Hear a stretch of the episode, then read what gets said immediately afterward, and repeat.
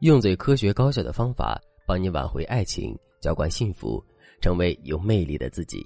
大家好，这里是飞哥说爱。最近我的粉丝小米因为男朋友太粘人而苦恼，他问我，老师，为什么我男朋友那么粘人啊？我简直受不了他。早上他发了早安，如果我一时忘记回复他，他就会从我刷牙开始打视频，一直打到我出门。而且我中午吃什么和谁吃都要和他分享，因为他会先把自己吃什么发给我，晚饭也是这样，每一天都是这样，周末更夸张，他就是要和我成为连体婴。我妈说见他的次数比见我都多，我真的好烦他呀。我在他面前已经没有任何隐私，我上个月就已经提出了我的反对意见，但是我男朋友却说，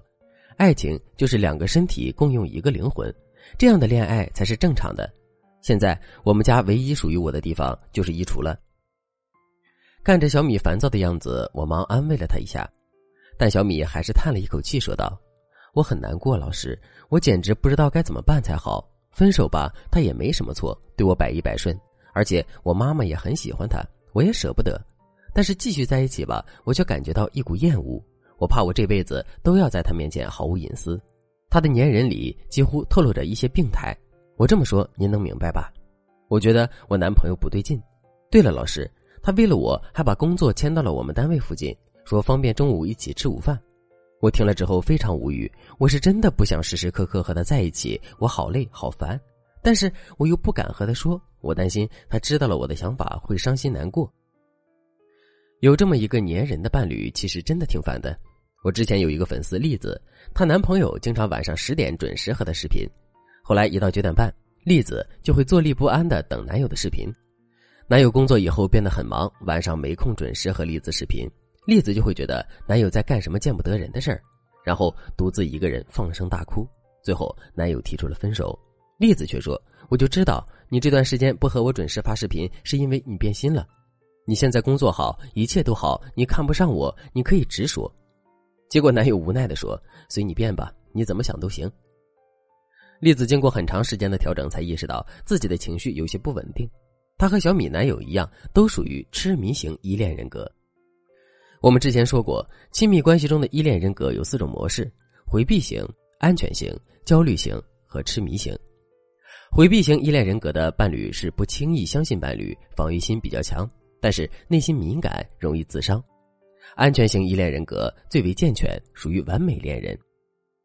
焦虑型依恋人格总是会用自己的情绪去影响伴侣，他担心自己被伤害被欺骗，所以多疑而且掌控欲强烈，但是他们不会轻易表露自己的真实感受。而痴迷型依恋人格的人和焦虑型依恋人格类似的是，他们高度关注伴侣的一举一动，但是痴迷型依恋人格却很少无理取闹，只会一边隐藏内心的自卑，一边黏着伴侣。一旦伴侣有反抗的痕迹，痴迷型依恋人格的人会非常难过。他们不像焦虑依恋人格一样那么想要爱情的控制权，痴迷型依恋人格可以主动把爱情的控制权交给你，但是他要求你给予他100%的亲密无间。如果你想知道你的男朋友属于哪种依恋人格，以及你想知道如何更好的和男友相处，你可以添加微信文姬033，文姬的全拼033，我们有专业的导师为你设定独家策略，为你解决一切情感问题。痴迷型依恋人格比较恋爱脑，如果你有一个这样的伴侣，你会体会到前所未有的呵护和关心，你会感觉你是有价值的，被爱的，但代价就是你需要24小时不断的给他回应，因为他不仅爱吃醋，还喜欢在你忙的时候找存在感。如果你想让伴侣稍微注意一下分寸，又不想伤害伴侣的感情，你可以用以下几个技巧。第一个技巧，渐进分离法。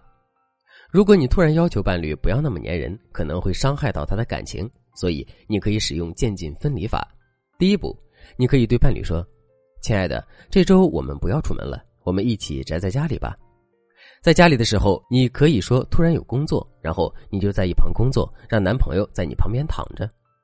忙完之后你就说，你看我平时忙的时候就是顾不上看手机，更听不见手机响，周末我要是下午没理你，你就去做自己的事，我忙完会回你电话。总之你要让他看到你忙碌顾不上回信息的样子，然后向他强调这是正常的。第二步，你可以和男友在同一间房子里分开享受一个人的时光。比如下午你坐在阳台上看书，过一会儿男友觉得烦了，肯定会拉着你一起和他玩，你要拒绝，说自己就想看书，然后你还要男友习惯你们在同一个屋檐下各自做自己喜欢的事儿。等看完书，你就可以和他说，我今天看的这本书收获了很多，然后和他分享你的心事，并告诉他谢谢他能够给予独处的空间。第二步的时候，你要做到让黏人的男人适应等待你的安静时光，并让他感受到不黏着你，他的内心也会感觉到平静。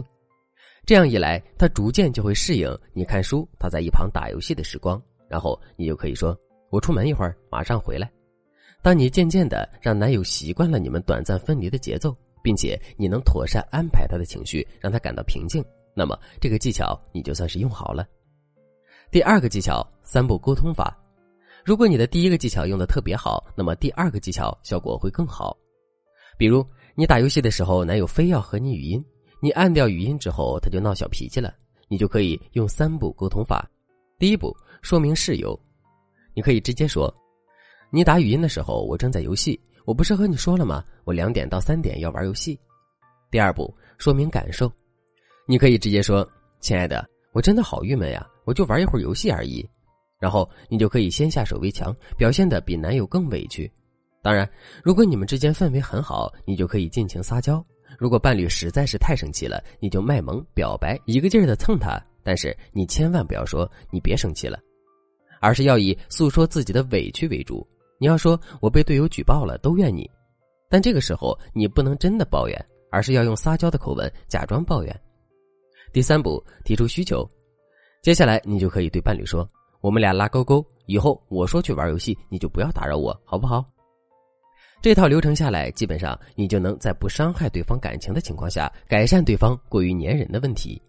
当然，如果你想获得更精准的指导，你可以像小米一样，添加微信文姬033，文姬的全拼033，我们有专业的导师手把手帮你解决任何情感困扰，越早来咨询就能越早解决问题哦。好了，今天的内容就到这里了，我们下期再见。